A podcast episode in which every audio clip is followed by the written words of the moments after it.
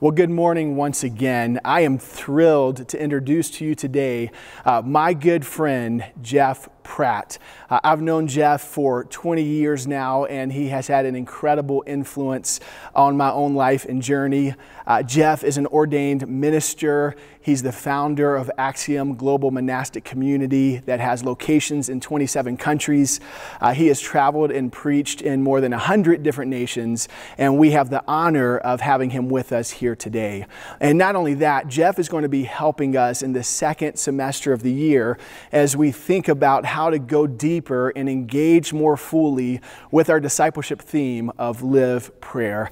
And again, the, the influence he's had on my own life, I met him when I was 18 years old. He spoke on a training school I was in, and it had such an impact uh, in my heart and life. And we've been uh, fast friends since then. And so uh, I am thrilled to introduce to you today my friend and our guest speaker, Jeff Pratt. First off, I want to thank you all very much for inviting me to be part of your Live Prayer journey. And I'm just committed and have been committed to you. Pray for you every day in this journey. And I've loved looking at your Common Space Groups videos from last fall. And I'm very excited with God has taken you all. And I'm, I'm happy to step aboard into that journey now. Um, just so you know a little bit about myself, I was born and raised in upstate New York, large family of seven kids six boys and one girl. Nicole was the last. My parents didn't think they could make girls, and we were all happy when suddenly she arrived. And they go, Our family's complete. Now, we were at church all the time. And when I was 12, I became a deacon, 14 years old, a teacher. And then when I turned 16, I became a priest. But at 19, Jesus invaded my life, and I became a Christian. I was born and raised as a Mormon in a strong Mormon family, the Church of Jesus Christ of Latter day Saints. The man who trained Donnie and Marie Osmond trained me to sing, and as brothers, we would travel um, at times in different churches and preach how Mormonism was the only true church on the face of the earth. Corrie ten Boom said, though, there is no pit too deep, that God's love is not deeper still. And I thank him ever so much for rescuing me from a wonderful people, but a theology that was not right. I'll never forget the day when I was um, 16 years old, speaking in front of a congregation, saying, Imagine with me that there are three people in a waiting room getting ready to be interviewed to get into heaven. The first person leaves the waiting room, sits in front of the interviewer, and the interviewer says, Tell me everything you know about Jesus. And this man was sharp He note all the details of Jesus' life, death, how he was raised in Nazareth, born in Bethlehem. And the interviewer was now just saying, Yes, everything you've said is true, but sir, is there not one thing you're forgetting? And the man said, No, I'm sorry. And then a look of pain and sorrow crossed the face of the interviewer. And he said, Step to the next room. So he left. The next person came in and she was a woman. And when the interviewer said, Tell me everything you know about Jesus, same question, she knew more than the man. All the dates, all the theologies. And the interviewer was excited and was smiling was like, Yes. And then he looked deep into her eyes and said, Miss, is there one thing you're forgetting? And she said, Sorry. I've told you everything I know. And then that look of pain and sorrow crossed his face again as she left the room. When the third person to be interviewed stepped into the room and saw the face of the interviewer, he immediately fell on his knees and began to cry, saying, My Jesus, my Jesus, how I've longed to see your face. That morning I said, Brothers and sisters, if the risen Christ were to walk through this back door and come right up front here with me, Yes, we know so much about him, but would we recognize and really know him? And at that moment, an awakening happened in my heart. For the first time, I saw two things. I saw Jesus' desire to be recognized and known. And I saw my need for a Savior. So I prayed a dangerous prayer in my heart. I said, Jesus, I want to know you and I want to see you wherever you're to be found in this life. I want to have eyes to see. Folks, I believe the true seeing is the heart of spirituality today. Therefore, we desperately need some prayer practices to teach us how to see what is worth seeing and what we don't need to see. The spiritual prayer practices rid us of illusion and teach us how to be present. They show us what is the true version of ourselves, how we can see ourselves clearly, how we can see others around us clearly in truth, and how we can perceive God movements in the world. But unfortunately, we often live in a mass cultural trance, and we end up only seeing with our material eye. If we believe Jesus, nothing is more dangerous than people who presume they already see. God can most easily be lost by being thought found. So I found in my Mormon journey. But I love the verse and the challenge in John 15 19 that says Jesus only did what he saw the Father doing. And prefaced before any miracle in Scripture or any movements of God in the world walking in human flesh in the person of Jesus is the words Jesus saw. John 9 begins Jesus saw the man born blind. And later in the chapter, it describes that Jesus' mission here on earth was to help the spiritually blind receive their sight. And friends, that's you and I. So let's pray the dangerous prayer. Let's be like Isaiah. And Isaiah, who had such a heart to encounter God, went upon the mountain and was struck with the holiness of God. And prayed the prayer that Pastor Eric spoke about Oh Lord, search me and know me. And in the presence of a holy God, immediately he was confronted with himself. So, whenever we want to become seers, we have to be willing to pay the price, to learn how to be sifted in a stillness, to hear the heartbeat of the risen Christ within us. In a secular and Christian culture that does not prize slowing down at all, we put such an emphasis on the doing without paying the price to see. We're more concerned often with to do lists than to be lists. And yet, if we slow down and say the prayer, to pray is to practice the posture of radical trust in God's grace. And unfortunately, while leading Axiom monastic community, which our whole goal is to pause, to slow down, to catch up with God. I allowed my old performer self get control of my life for a series of a couple weeks and knew I needed to withdraw for a weekend of silent solitude and prayer to come home to the presence of God within me. Because here in the Western world, we live with cluttered minds and hearts that have forgotten how to be still and know that He is God. Inside ourselves, we're running all the time, forever ambushed by the tyranny of the urgent, by busyness and schedules, so seldom awakened to the fact that every minute and every moment can be lived in the presence of God, who is the presence of love. Well, after paying the price to be sifted and to learn how to spiritually see again, I landed in Singapore to teach at a youth with a mission center, and I was carrying a dozen yellow roses. And because the Wyron basically called me and says, Jeff, one of our staff is having a birthday today. She loves yellow roses, and you're at the marketplace, so if you can grab some, that'd be awesome. So I was carrying the dozen yellow roses, and even though there was so much sound and commotion around me, my heart was still, leaning against the love that is better than life. The result of a special time with, with my beloved. So when I glanced over at the train station, there was about 50 people, but my spiritual eyes only saw one. It's like suddenly this woman jumped out in my spiritual vision, and I felt an impression in my heart that I thought must be God. And the impression was this Jeff, take the dozen yellow roses, go over to that woman, and say, These are from your Heavenly Father, from my heart to yours. Tell her I love her. I'm lonely for her. I miss her. I forgive her and I want her back.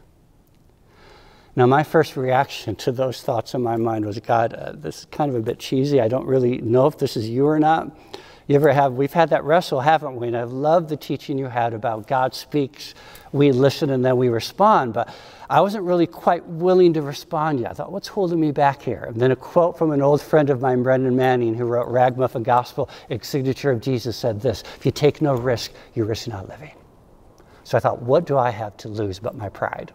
So I took the roses and thought, I'm going to go for it. But while I was walking there, I remembered an important lesson in learning to hear the voice of God. And scripture says, No one is good but God alone.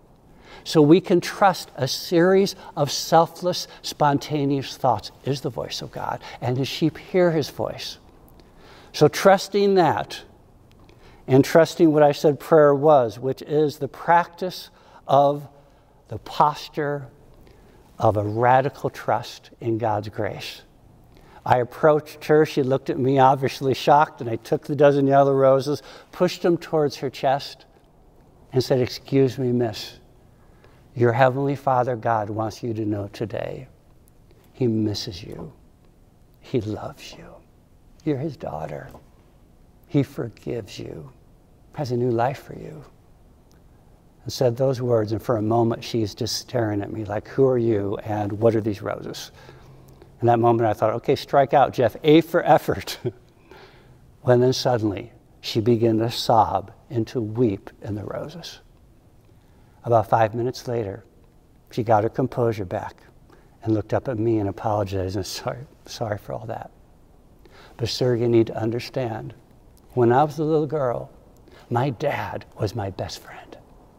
We did everything together. He'd take me to work on his motorcycle. He would sit me on his lap. We'd watch movies together. We'd laugh together. And every birthday of mine, he would get me a dozen yellow roses. But he was killed in a car accident when I was 16 years old. And I allowed my heart to become cold and bitter. I stopped going back to church, stopped seeking God. And then she paused for a moment. And in shame, her eyes settled onto the ground. And without looking up to me, she said, And to my shame, I'm a prostitute here on the streets of Singapore. Never dreaming that God would ever want me back, that He could ever forgive me for what I've done. But you say He has, and He misses me. We prayed together as she repented and gave her heart and life back to the Lord. And for over 15 years, she's been leading a center, a home in Bangkok, Thailand for broken women. Because we have a Jesus who's madly, desperately in love with us. And what once was scarlet, he could make as white as snow. And he wants to use you and I to hear his voice, to respond, and to take that risk. If we take no risk, we risk not living.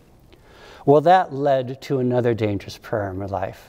And that dangerous prayer is this God, would you break my heart with the things that break yours? I think those were words originally penned by Bob Pierce, the founder of World Vision. And that's been my prayer for over 20 years. It hasn't been easy to pray because the things I've seen, when you say, Break my heart, Lord, with the things that break yours, that literally begins to happen and experience. And the first thing I saw is God has many servants, but few friends.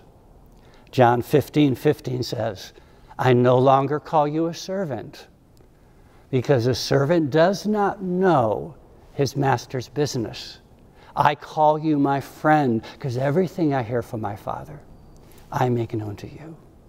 What a beautiful invitation to not only be servants of the living God, but to be friends with the one who wants to whisper to us his dreams for Boulder, for the people around us, for the world. That that kind of union he aches to have with us. I'm going to show you a visual here from the movie Munich. I looked, like to show movies in my teaching, not just for entertainment, but my old profession before um, being in missions over 100 countries ago was I was a journalist in training, specialized in editorials and movie reviews. Well, this is from the movie Munich. And you're going to see a mother here holding her little girl. And the Munich Olympic Games in 1972, when the, ter- the terrorists attacked, there were many people killed. And there was an American detective kind of involved in just kind of helping unravel um, just who was at fault. And this detective was asked to go into hiding by the American government, and that he couldn't call his wife or the, his phone lines were potentially going to be tapped unless the government weekly gave him kind of one hour that they would make sure his phone lines weren't tapped, that he can talk to his wife. And the sad thing is, um, he, he has a new baby girl that he was going to have a month off to, from work to see and to spend time with. Well, then the 1972 Olympic Games tragedy happened, and he was asked by the government to go into hiding. This is his weekly call. Watch at how he talks to his wife, but mainly how he talks to his little girl that he hasn't physically held yet, who he isn't, hasn't even been in the same room with.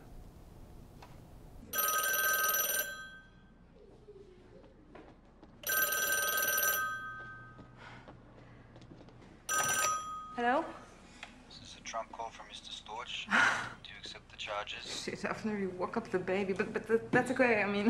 How are you? I miss you.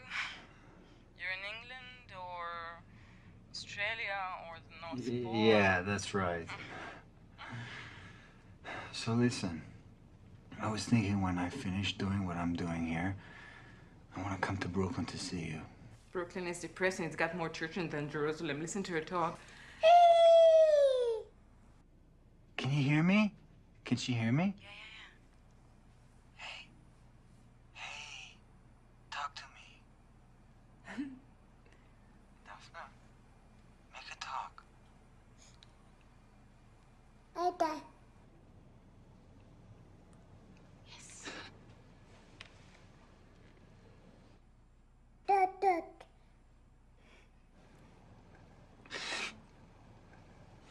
Hey. Hey, sweetheart, it's your papa. Is this my voice, darling? This is what I sound like. Don't forget, okay? Listen, I have to get her to bed. She's tired. She'll dream about you.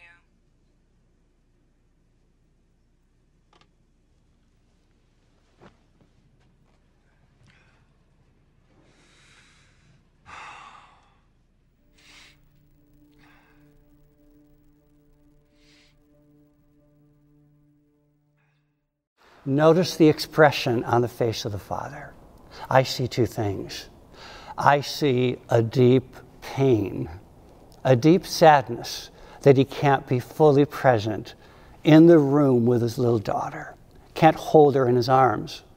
But also, I see on his face an exquisite joy that even though she hasn't physically felt him, she recognized his voice. She said, Papa, and that overwhelmed him with joy. Oh, how I love the words of Richard Foster when he says, The heart of God is an open wound of love. He aches over our distance and preoccupation. He weeps over our obsession with muchness and manyness. He longs for our presence. And know that the Holy Spirit will open the eyes of our hearts, that we'll see a God who aches to be with us prayer would less be a chore and more of a realized union with God that sustains a life of love and meaningful service. In that meaningful service, James 1:27, pure and undefiled religion is this to care for widows and orphans in their distress and to keep yourselves from being polluted by the world. The Lord has broken my heart for the orphaned the sexually exploited children, the marginalized, and the poor. With our pilgrimages and retreats, we look at both the journey of the broken of the world as well as how do you and I keep ourselves from being polluted by the world. Love 146 evolved out of Axiom that now has aftercare facilities in this many nations around the world. One of my best um, friends, Rob Morris, posed as a customer in Thailand in a brothel, looked through uh, the thick glass with other businessmen from America. Bunch of little girls laying on a bed who couldn't see them. They were stripped with the dignity of their names taken away, and over every bed was a number. One girl's number was 146. Hadn't been sexually abused yet. So they end up naming the organization Love 146. And I remember after I prayed the dangerous prayer, break my heart with the things that break yours, Lord. Love 146 evolved out of Axiom, but then the breaking became very personal. I was working on licensing Axiom to take in needy children when they called me and says, Jeff, we can't license organizations any longer unless they do foster care and adoptive care full time. Use Axiom, run pilgrimages and retreats. We can't license Axiom, but we can license you. And I thought, well, I wasn't really thinking about being licensed. As a matter of fact, we have two boys here who are seven and eight. They used to awaken in the middle of the night when they were three and four, hear screams in the living room. Brandon would crawl to the bedroom, open up the door crack, and would see his father dragging her mother around by her hair, beating her across her face. In anger, she would stand up, and all the photos on the mantel of the fireplace she'd throw to the ground in anger.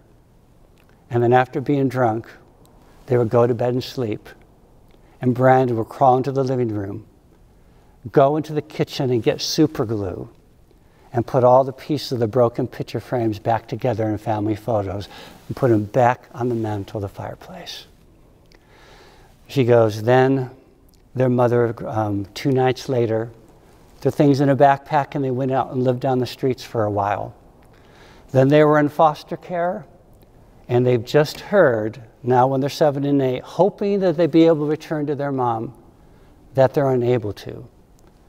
And they are going to be split up in a couple days. Sir, would you just mind spending Saturday with them?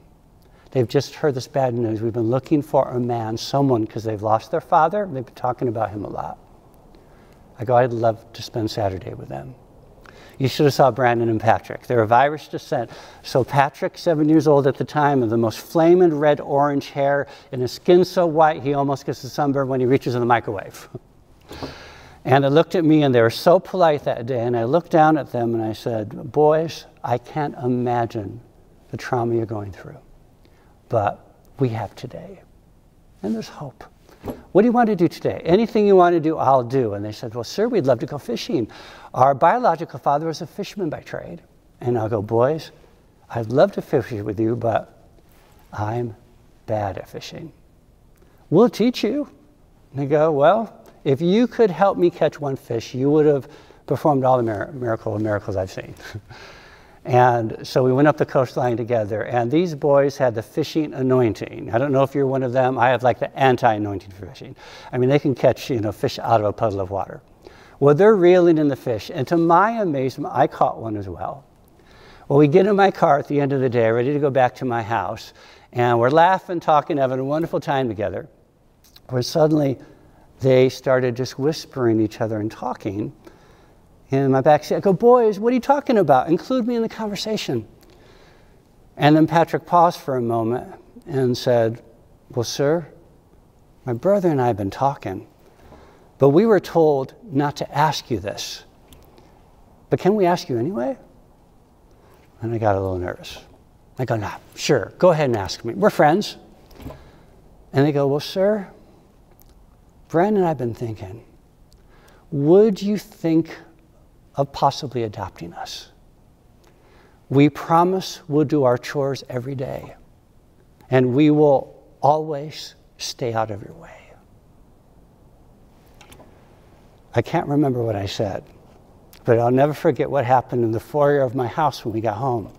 They went from being bubbly, fun loving boys to all of a sudden depressed and quiet as I helped them load their backpacks to return them to the Department of Family Services and to say goodbye. The foyer of my house at that time was a big reflector mirror, and I was helping Brandon load his backpack, and I was helping him do that. He um, looked up at me and he goes, Sir, you're pretty tall, you're pretty high up there.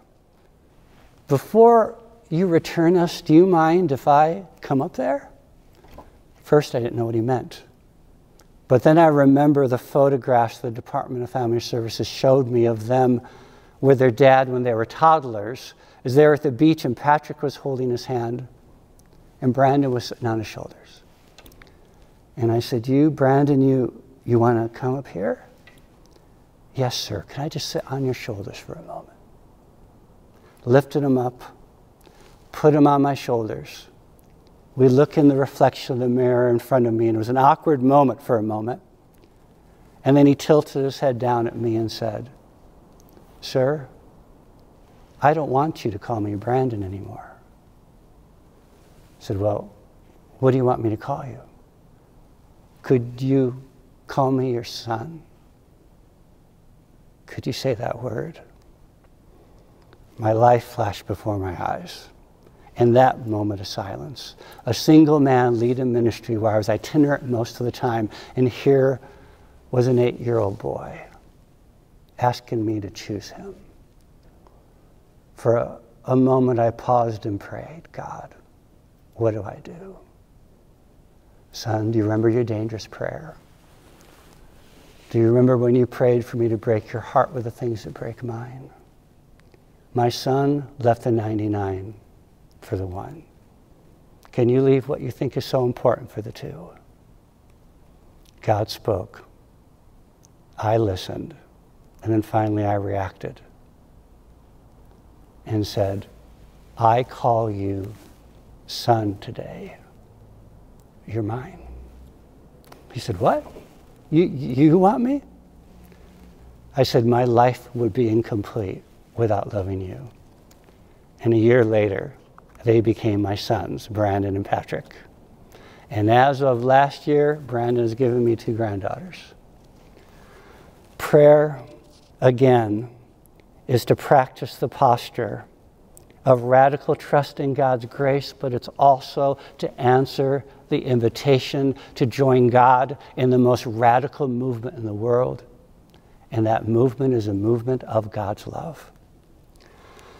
And in closing here, I want to offer myself to you in the next coming months to help you in, in that prayer journey as you so desire.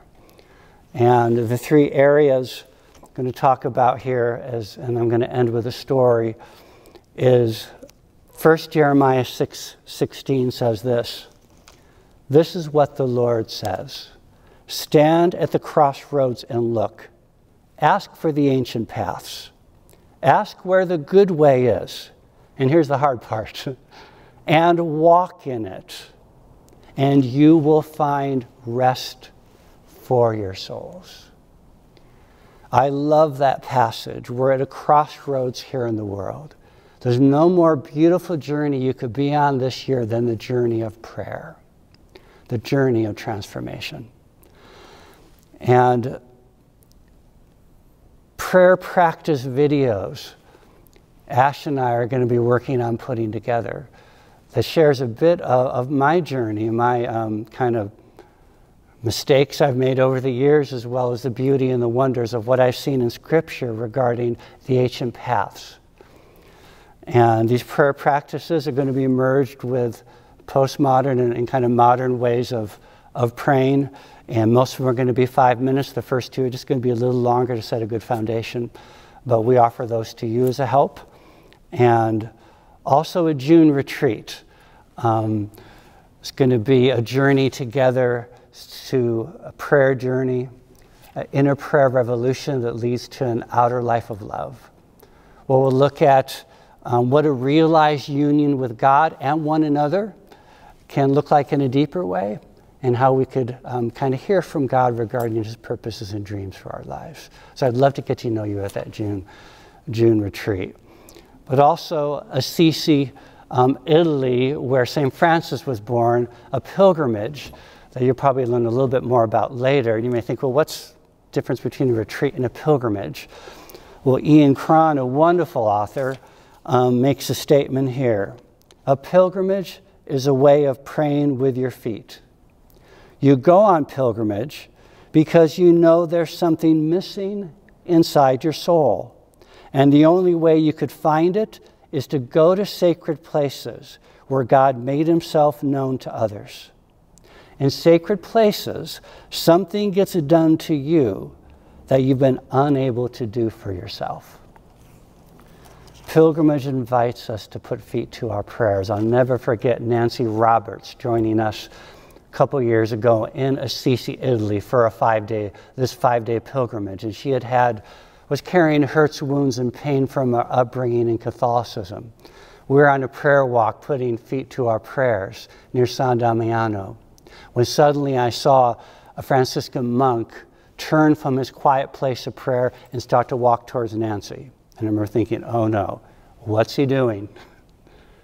He immediately then stopped in front of Nancy, lifted up his head and looked at her and said, Excuse me, please forgive us for what we've done.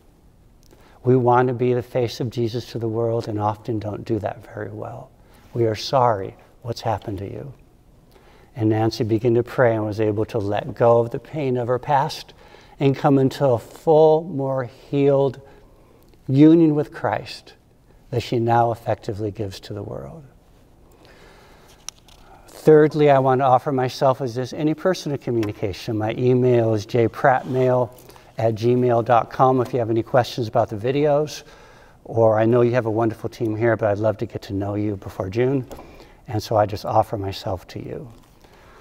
I'll never forget the first week I had Brandon and Patrick in my home. And I'm going to finish with this. And I was told, Jeff, don't give your new sons any affection because there may have been sexual abuse when they were living on the streets.